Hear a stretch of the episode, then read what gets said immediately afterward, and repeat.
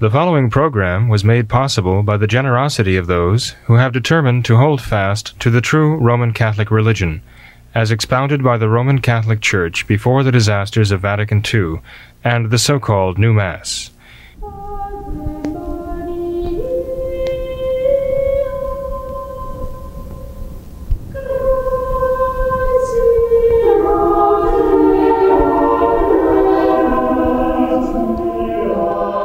Welcome to What Catholics Believe.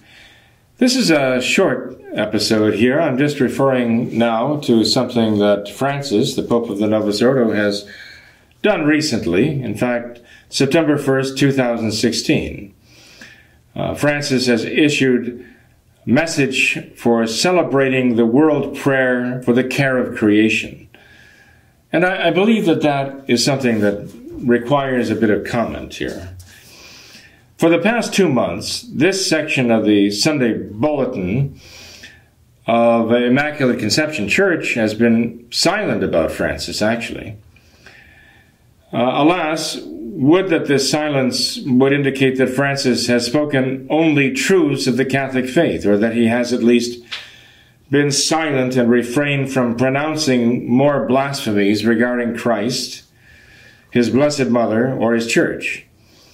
But Francis has not been silent. He continues his falsification of the Catholic faith by issuing statements using Catholic vocabulary, but with very un-Catholic meanings. For September 1st, 2016, Francis issued the message for the celebration of the World Day of Prayer for the Care of Creation. Under the heading, Show Mercy to Our Common Home. In issuing this message, Francis often quotes glowingly both from his own encyclical on the environment, Laudato Si, and from statements by the Orthodox schismatic patriarch Bartholomew of Constantinople, and unites himself with, quote, our Orthodox brothers and sisters and other churches and Christian communities, end quote, to implore God's pardon, quote, for the sins committed against the world in which we live, end quote. Interesting idea, huh? Sin being sin against the world. Hi, how we're redefining the word sin here. Francis says that Christians are or not, we should be united in showing mercy to the earth. That's a quote. We should be united in showing mercy to the earth. He laments that, quote, because of, because of us, thousands of species will no longer give glory to God by their very existence, nor convey their message to us, end quote. So he's saying that we, we are the reason why species have become extinct. We've wiped them out.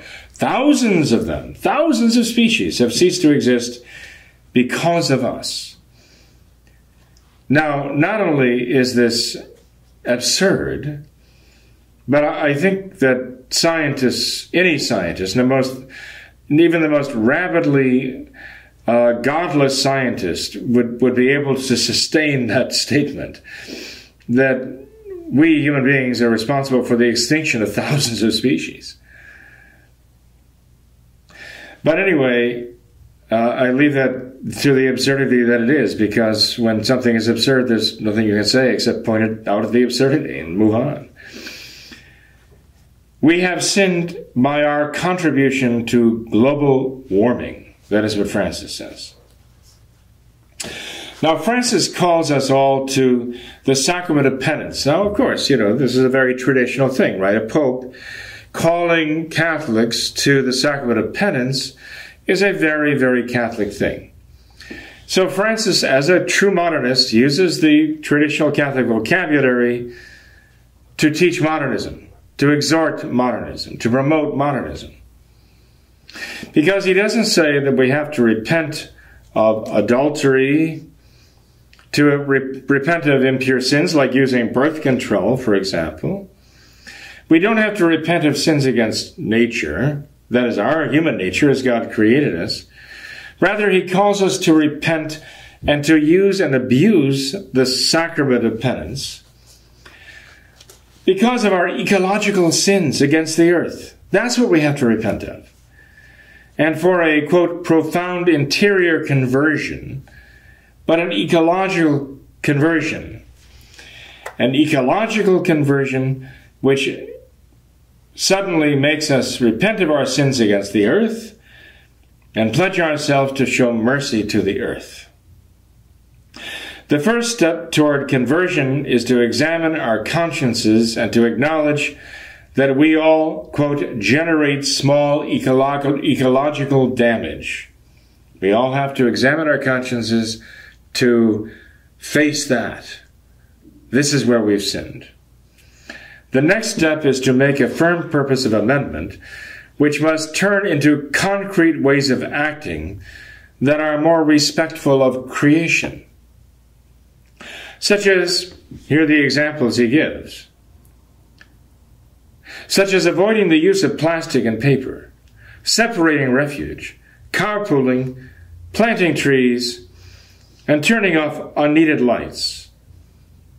Now, I want you to pause for a moment here and think of yourself making an examination of conscience in order to go to confession.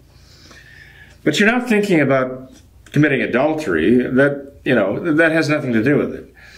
Uh, sins against purity, um, artificial birth control, uh, you know, uh, deviant marriage or anything like that. No, no, no, no, no. No, no, no. What we're concerned about is this Have I hurt the earth? That's the question. Have I hurt the earth? Have I done ecological damage? Am I willing to repent? Am I willing to take the practical steps to uh, truly uh, repair the damage I've done, make reparation by recycling. Am I willing to do that? Am I willing to turn off the lights? Did I leave the lights on at home? Do I have to go repent, Father? I was examining my conscience and I suddenly realized I left the lights on in the garage. Father, I have been mixing the plastic and the paper when I've taken out the trash. And you want, what do you want the priest to do? Well, I suppose if he's a priest of Francis, he's going to say, You ecological monster. You know, how dare you? Go, repent, and sin no more. What would they give you for penance? Huh? I, I shudder to think what they give you for penance. you know, this is a mockery. It's a mockery of the sacrament of penance. It's a mockery of Christ. It really ultimately is a mockery of our Lord Jesus Christ, who is the author and through whose, whose uh, sacraments his power works. It is a mockery of Christ to say that this is what we should be doing. Such measures, Francis assures us, encourage a prophetic and contemplative lifestyle Holy smokes. That taking these measures, avoiding the use of plastic and paper, separating refuge, carpooling, planting trees, turning off unneeded lights, these encourage a prophetic and contemplative lifestyle? One capable of deep enjoyment, free of the possession, obsession with consumption. Again, I'm sorry, but we have fallen we have fallen through the the, the, the, the, rabbit hole here. We are now at the Mad Hatter's tea party. And we know who the Mad Hatter is here. I do not see, but I, who am I to judge? Okay, who am I to judge? But I do not see those who are, uh, shall we say, enlightened by the spirit of recycling. I do not see the greens. I do not see those who carpool, who plant trees, turning off unneeded lights. I just don't see them coming to this prophetic and contemplative lifestyle. They don't seem to be very big on contem- contemplation. They seem to be big on the jet setting system, uh, you know, these are the celebrities here. Are they really being encouraged to overcome their obsession with consumption and adopting a prophetic and contemplative lifestyle? The last I, I, noticed, not that I pay that much attention to them, but the, the movers and shakers of human society, the obscenely rich uh, leftists who run these major corporations, sometimes of their own creation, uh, they don't seem to be really uh, ready to move off and become monks and and uh, and uh, contemplative nuns. They don't seem to show that. We see them uh, powering their private jets all over the world to con- to attend to attend conferences on global warming. So, but again, I mean, who am I to judge them, right? I know that. But I think this is absurd, what Francis is saying. In fact, I know it's absurd. Francis sees one concrete case of the injustice wrought by environmental injustice. He says it's the ecological debt which the global north owes to the global south. He singles that out that there's an ecological debt that the global north, I guess people who live in northern countries, owe to the global south because they've taken advantage of them. Well, again, I mean, we're, we're talking about the these divisions of warfare, class warfare here, that the global south has an axe to grind against the global north, in Francis's mind now, in demanding retribution because they have been um, shall we say, victimized by the global north. Okay, I'd like to hear him expatiate on that one a little bit. That would be uh, worth uh, some. Uh, uh some, uh, what should I say, time and effort to try to make sense of that. But anyway, together with seven spiritual works of mercy. Now here he's reinterpreting, he's re, re, re actually defining the seven spiritual works of mercy. Together with the spiritual works of mercy and the seven corporal works of mercy, Francis is going to add his own environmental mercies to the seven corporal and seven spiritual works of mercy of Catholic tradition. Now, this again is exactly what modernists do. The modernists can't leave anything alone. They are liberals, false liberals anyway. They are totalitarianists, they are globalists, they are despots. They cannot leave anyone or anything alone. So we see the modernists get in power and they monkey around with the sacraments. They monkey with the Mass, okay? Now you may think this is insulting to say they're monkeying with these things, but actually monkeys do less damage than the modernists do. Okay? Because modernists don't just do what a monkey do, monkey does, make a mess.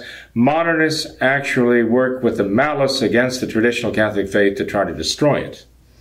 No monkey does that. Modernists do that. So I'm being kind when I say they're monkeying with these sacred things. It's actually much worse than that. But um, they do not treat them as sacred. They say that they all have to be improved. And the modernists are the ones who are going to improve them. So we're going to improve the Mass. We're going to improve the sacraments. In fact, we're going to rewrite them. We're going to rewrite the stations of the cross. We have to redo the stations of the cross now to make them better. And of course, the modernists know that they are the chosen ones to do exactly that, to take the, the traditional stations of the cross that the Catholics people have been praying for centuries and centuries and they, the modernists, are going to actually make them right. Finally, thank goodness. The modernists have the wisdom to know how to fix what is still wrong with the stations of the cross, right? They're going to fix the rosary. How are they going to fix the rosary? We're going to add now five new mysteries. We're going to add the illuminative mysteries, okay? That's going to make everything better. Yes, the modernists always know how to make things better. Take it, look, I'm sure if, if our Lord were here walking among them, they would be critiquing him left and right, and they would be showing him how he can improve the message. They would be telling him where he's going wrong, and advising him how to how to be a better savior. Because the modernists know. Why? Because they're smarter than God. This is what we deal with. And now, now we're going to take the seven corporal and seven spiritual works of mercy, and Francis is going to make it eight. Francis is going to have the audacity to add to the, merit, the, the works of mercy spoken by our Lord Himself in St. Matthew chapter 5. He's going to say, hey, look, you read what Christ said, what Jesus said, of course, in the 25th chapter of St. Matthew's Gospel. Well, guess what? I thought of another one. I'm going to add my own work of mercy to the to the works of mercy that, that, that our Lord Himself said that He will be saying at the last judgment. Yep, my work of mercy is right up with the rest of them, and worthy of inclusion in that. As though it were something like divine revelation. Well, for them it is, because they're enlightened by their internal modernist ex- experience of the divine. Yeah, it is. It's the voice of God talking through them, as far as they're concerned. These are dangerous people. So Francis says he is going to going to improve now the works of mercy. I'll get to that. He applauds the growing political consensus by which nations are binding themselves to observe environmental regulations. So Paul applauds this nations submitting themselves to global regulation Together with the political solution of global submission to world regulation, Francis also urges adding his own environmental mercies to the seven spiritual works of mercies and the seven corporal works of mercy. His eighth spiritual work of mercy is, quote, a grateful contemplation of God's world. So that's an added work of mercy, he says, to the spiritual works of mercy. His eighth corporal work of mercy, quote, requires simple daily gestures which break with the logic of violence, exploitation, and selfishness, end quote. Francis concludes by calling all to pray to God for the help to build a better world. So now when when our Lord calls us for judgment, okay, at the general judgment, as we read about in St. Matthew 25, our Lord is going to say, because the modernists have now dictated that he must say, Blessed are, come ye blessed of my Father, because when I was hungry you fed me, when I was thirsty you gave me to drink. When I was shelterless, you sheltered me. When I was imprisoned, you visited me, and so on. Right? Um, our, our Lord giving these works of mercy that He's going to credit the souls of those who showed mercy in their lives to others out of love for Him.